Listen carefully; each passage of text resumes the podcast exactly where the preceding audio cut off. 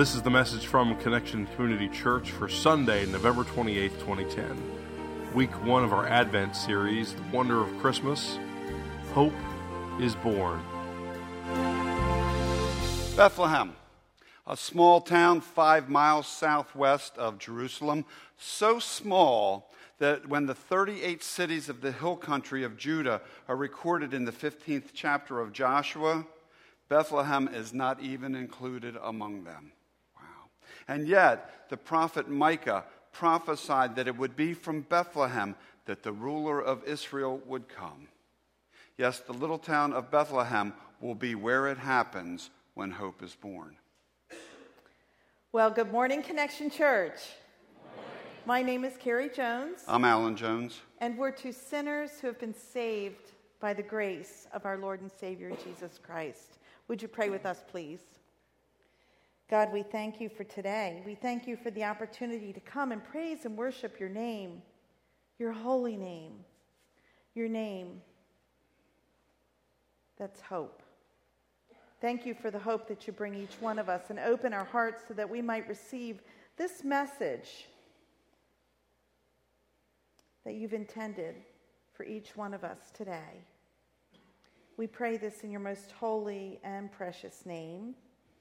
And all of Connection Church said, Amen. Amen. Alan, before you start, I don't normally do this, but you know, 47 years is a long time to be married. And I just want to say to Margie and John Goodyear, thank you for being a witness to all of us. That brings us hope that it is indeed possible. Congratulations.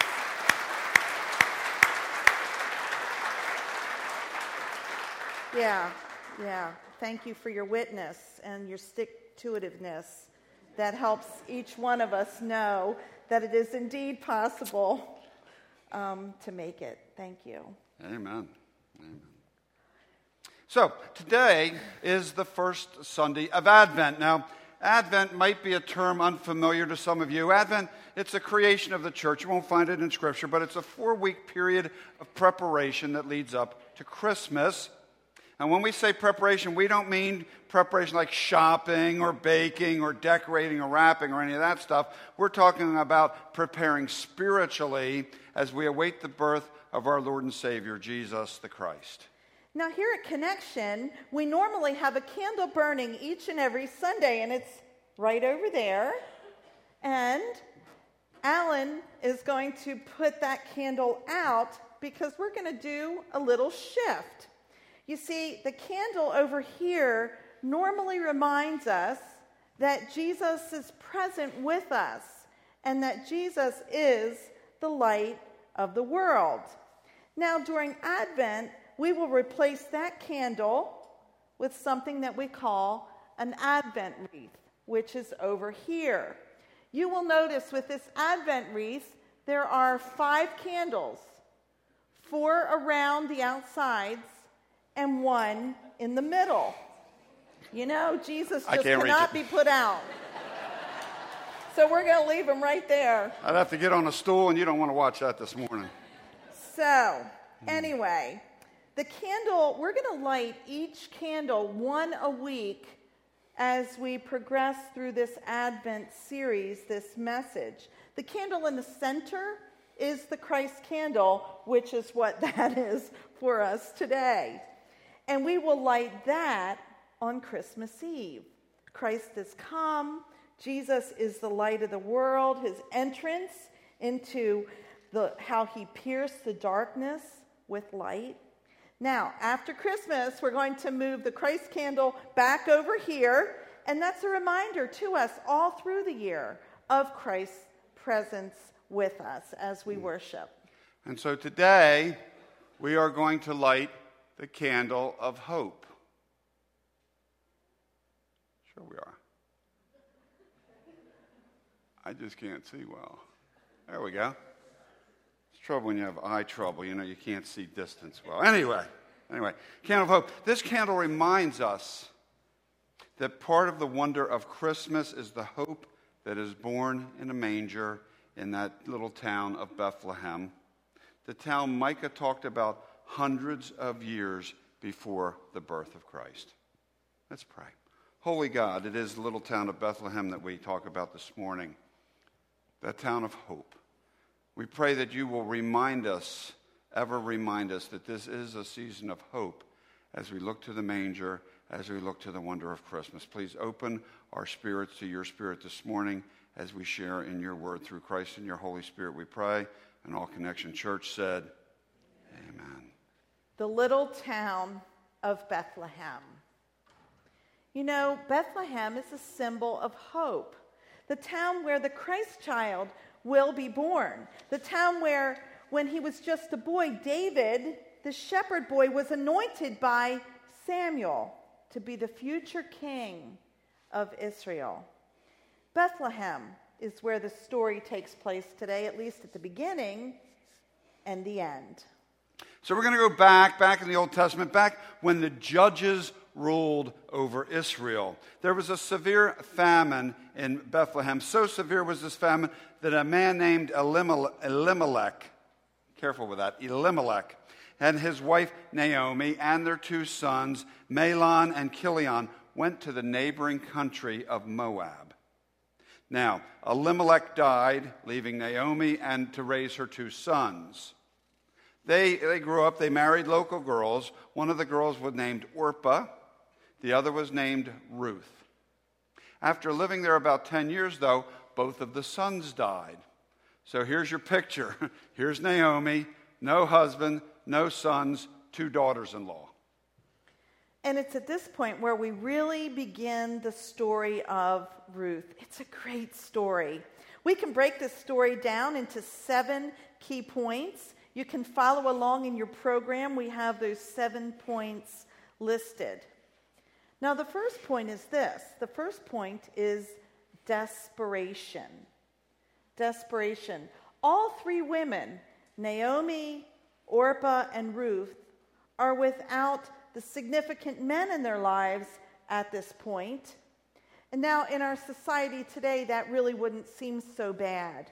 But back then, it was not good for a woman to be without a spouse.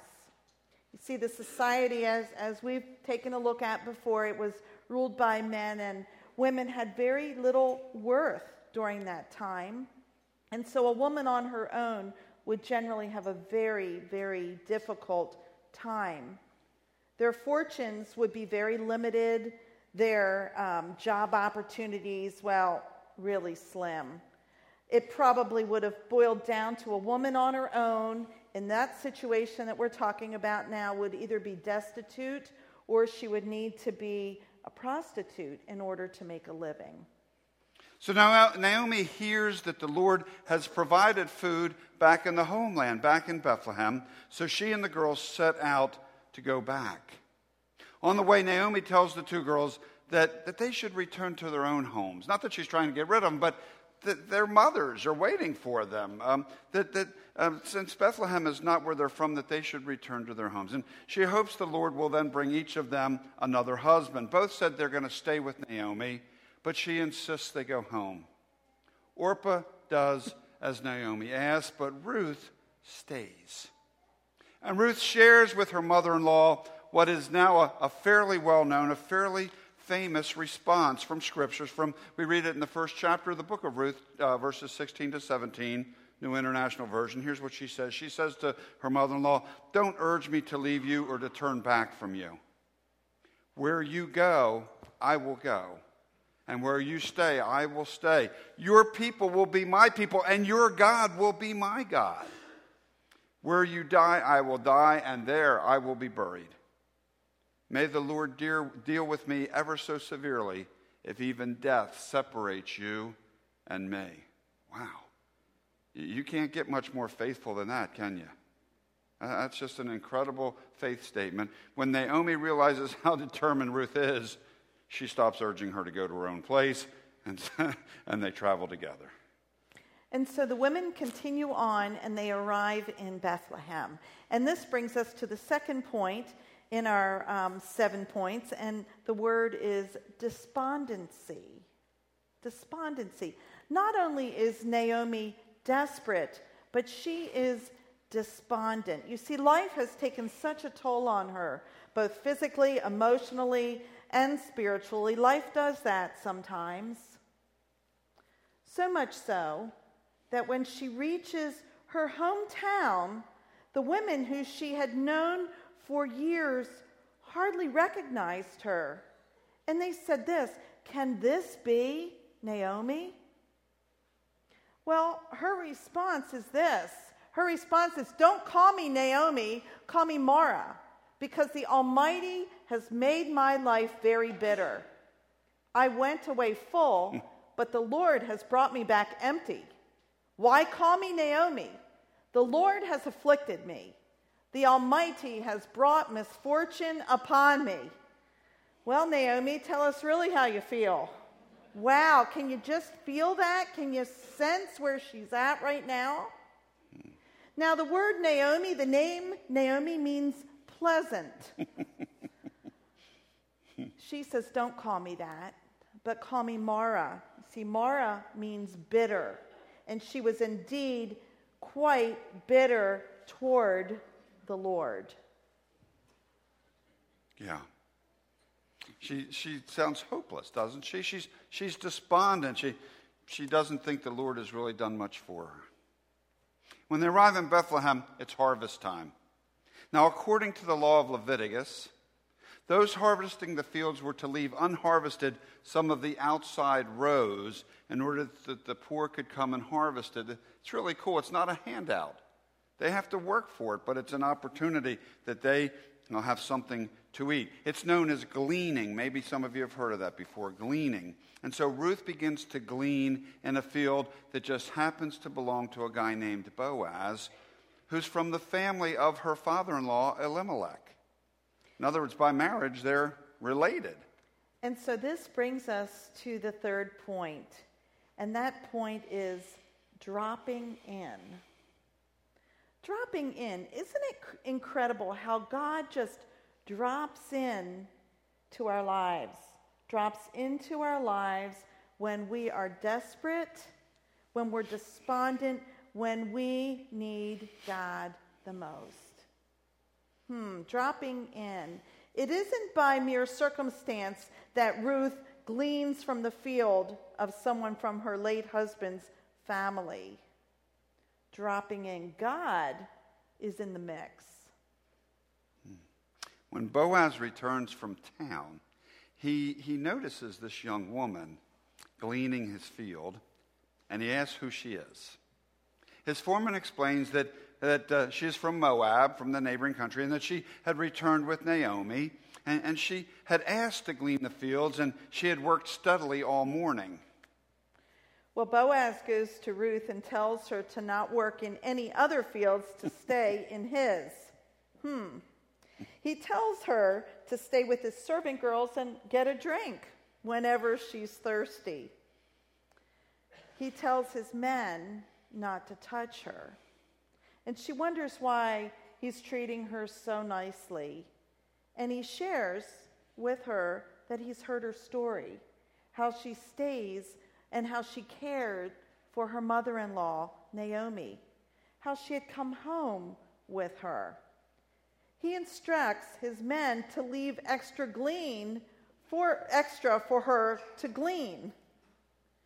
And then he goes out of his way to be kind and generous.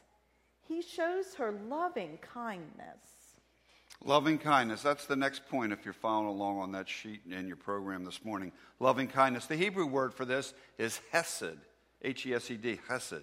Hesed, it, it's hard to describe in English fully. It, it, it's kindness that goes way beyond the everyday idea of kindness. It's, it's looking for out for that other person mm, way ahead of looking out for yourself. It's the kind of guy, kindness that God shows to us a, a righteous kindness that goes beyond what's expected or deserved, kindness that is absolutely over the top. Hesed.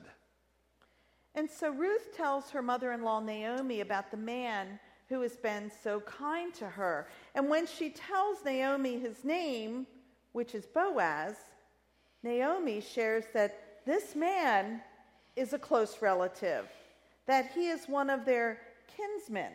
Kinsmen redeemers. Now, that's the next point kinsman, kinsman redeemer, only we're calling it redemption.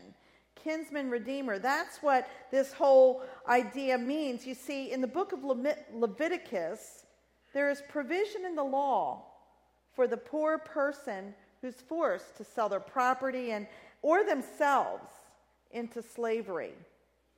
The kinsman redeemer steps in and redeems or buys back what that person is forced to sell, buys them out of slavery.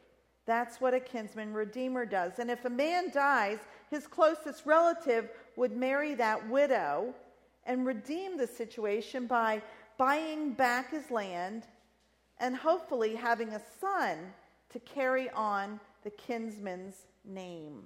Now, there's an interesting custom. it's kind of strange for us, but um, Naomi encourages Ruth to lay at the feet of Boaz while he is sleeping. He's out working hard at the threshing floor and just sleeping right there on the job. And Naomi tells her to sleep at his feet. That custom is to let the kinsman redeemer, that relative who is close enough and hopefully can redeem the situation, to let him know that she is available. That she, if he sees fit to marry her, she's interested that she, again, is available for that. And that's the next word this morning on your sheet availability. Ruth does as Naomi instructs and goes to Boaz and lets him know that she is available and that he can redeem her if he is interested. Well, Boaz is interested.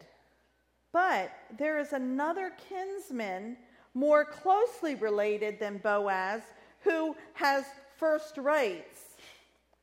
And he is interested in redeeming this property until he learns that he gets the widow Ruth with it. Hmm. Just the land, please.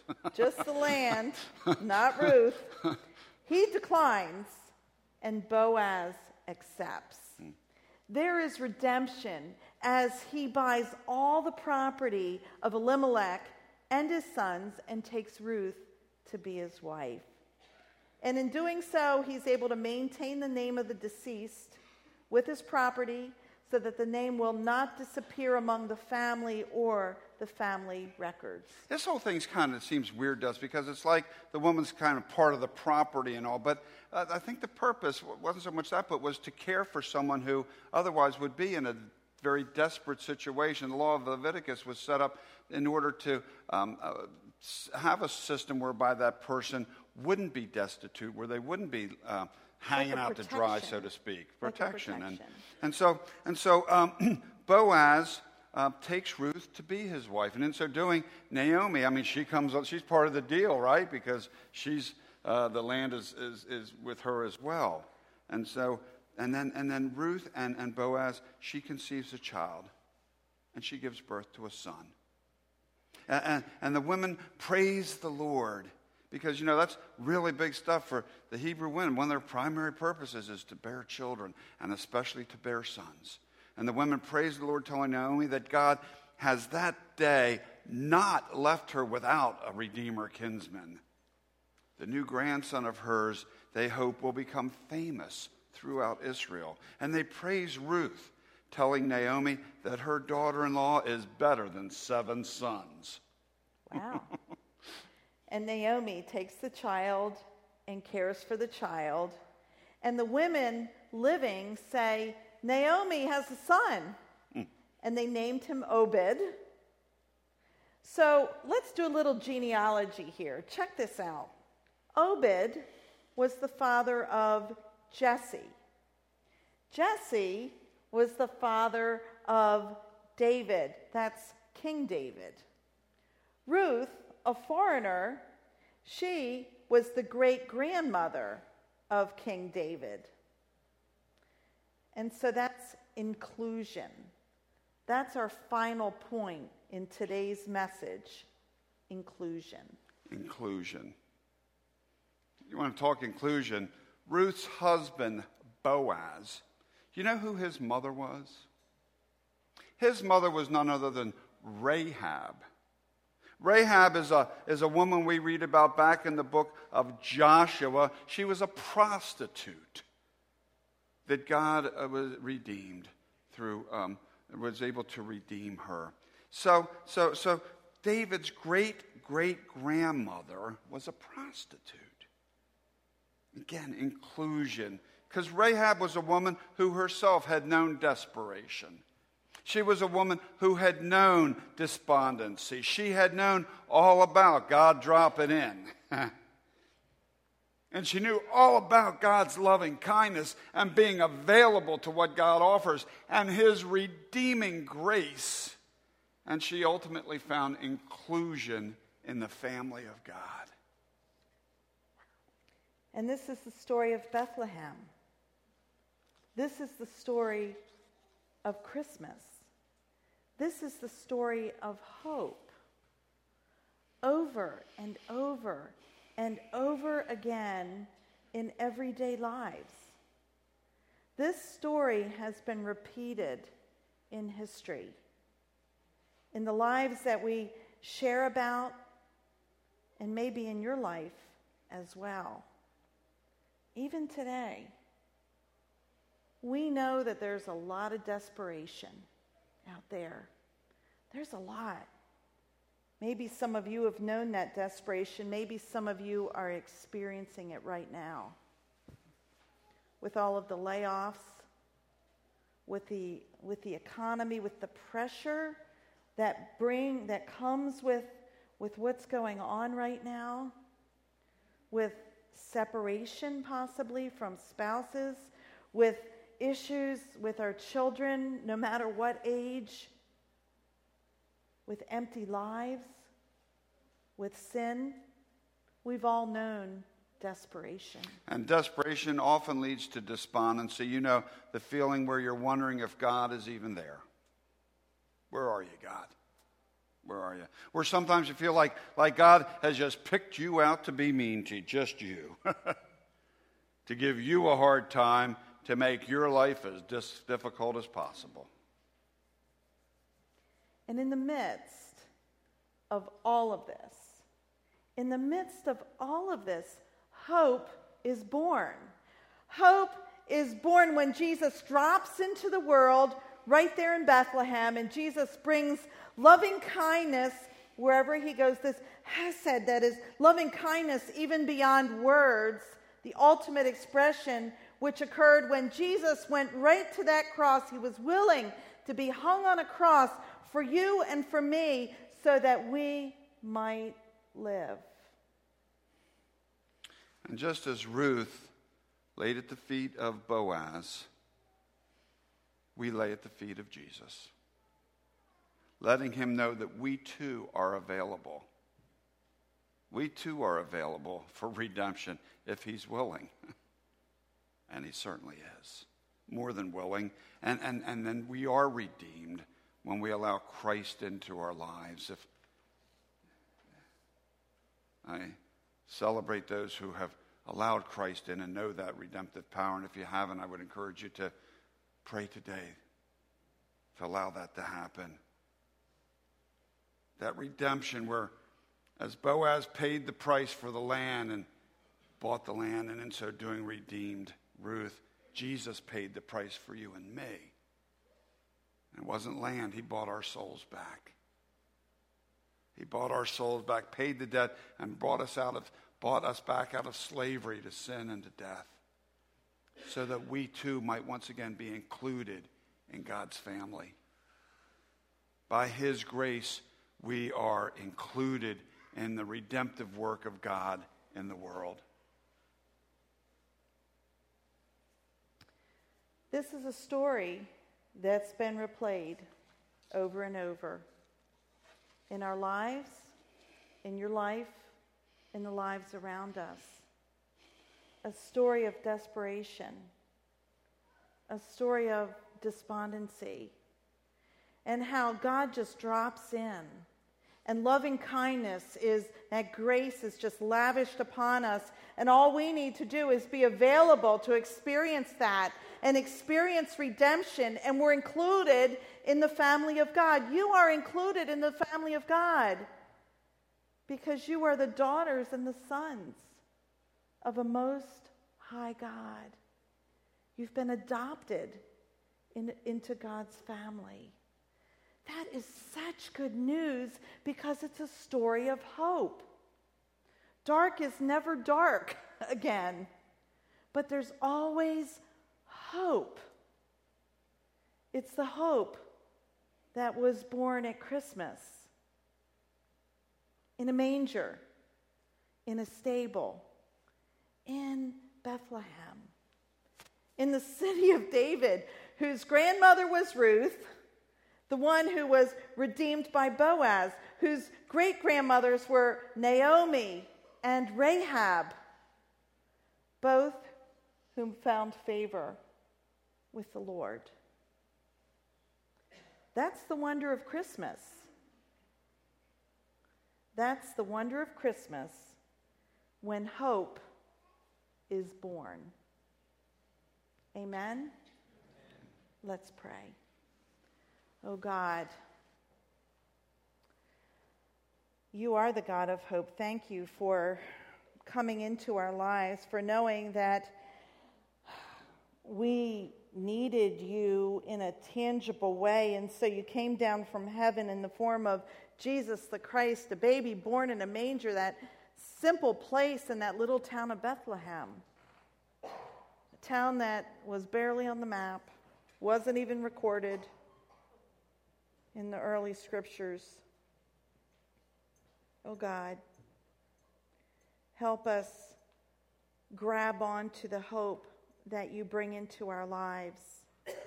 And wherever we are, whether we're desperate or despondent, oh God, I hope that every single person here experiences your hesed your loving kindness, opens their hearts to your and to be available to you so that we might experience redemption.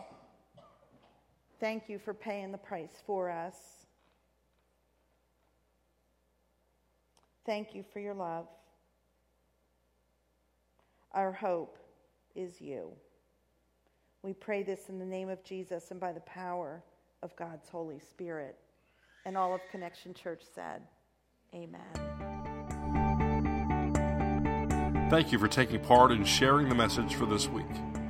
For more information about Connection Community Church, please visit our website at www.connectioncc.org. You can also reach our church offices at 302 378 7692. Connection Community Church, connecting people with Jesus and the life that He offers.